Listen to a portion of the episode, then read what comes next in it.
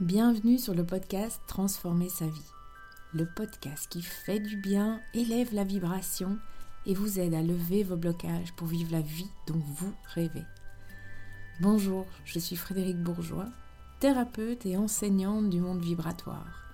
Je vous parle de loi d'attraction, de votre intuition, de votre vibration et de la libération de vos résistances. Je vous partage mes outils, ma pratique, mais aussi mon expérience. Retrouvez mes outils sur mon site internet frédéricbourgeois.com. Et si vous aimez ce podcast, la meilleure façon de le soutenir est de lui mettre une note de 5 étoiles sur votre plateforme de podcast favorite. Vous permettrez ainsi à d'autres personnes de le découvrir plus facilement. Merci et bonne écoute.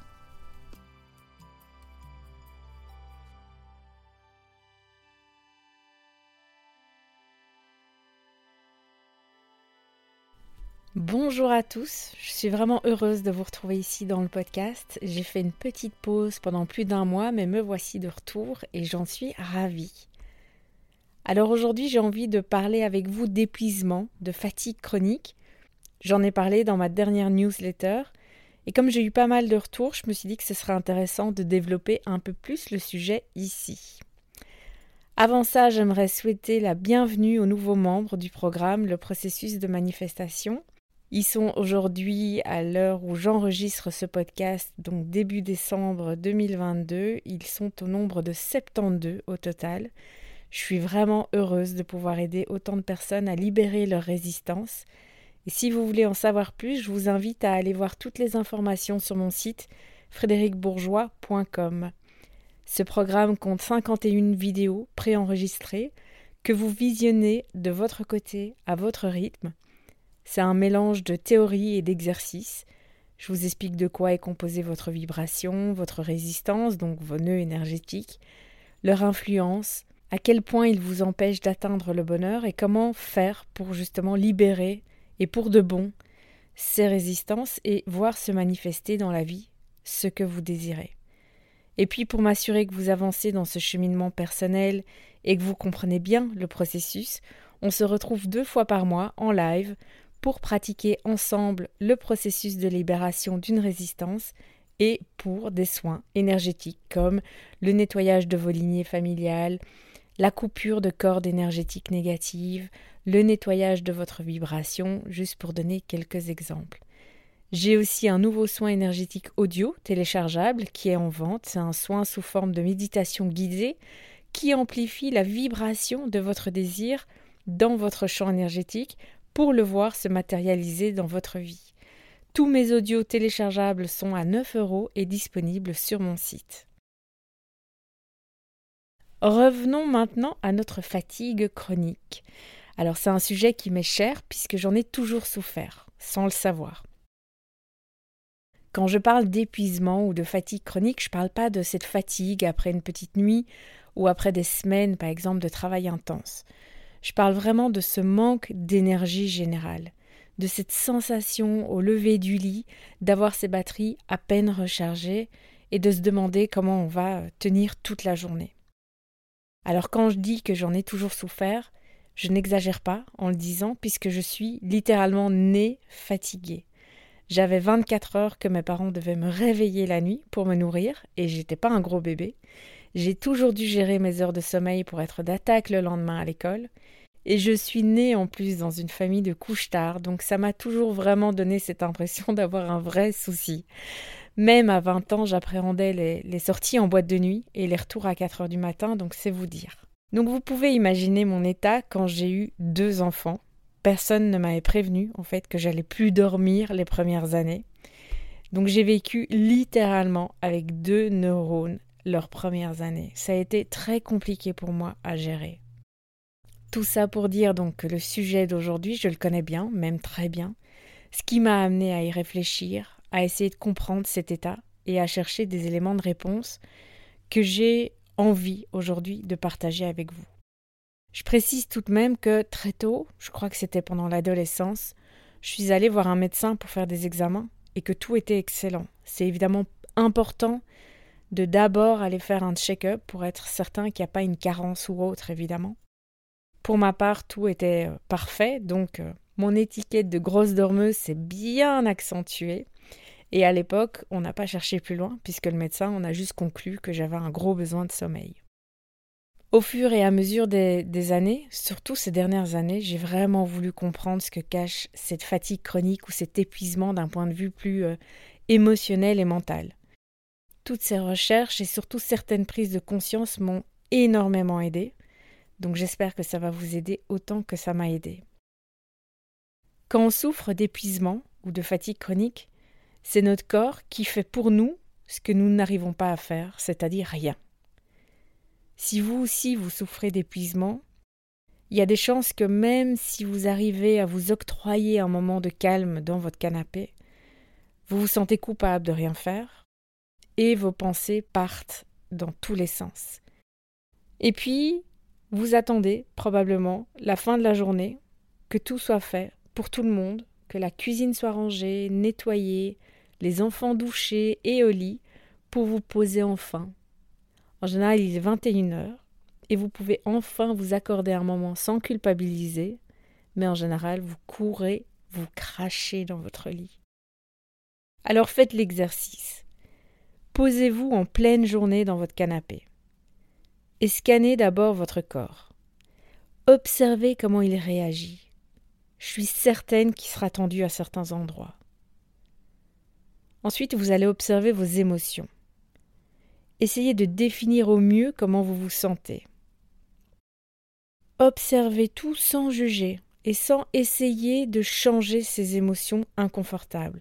Vous devez juste prendre conscience des émotions que ça vous procure, de vous accorder dix minutes pour vous.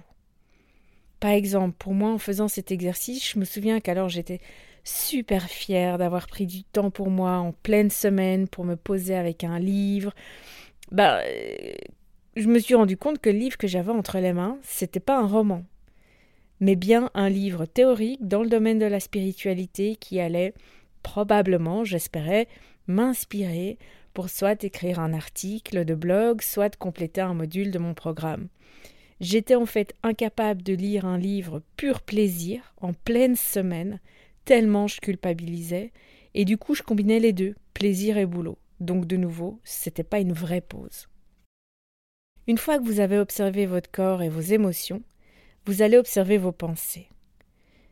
Prenez conscience qu'elles s'arrêtent jamais, qu'elles sont désagréables, envahissantes, une vraie prise de tête. Il vous faudra allumer euh, en général Netflix ou attendre l'apéro pour vraiment arriver à vous détendre. Pour ma part, c'était plutôt la boîte de chocolat. Prenez donc conscience avec cet exercice que votre fatigue, elle vient de là.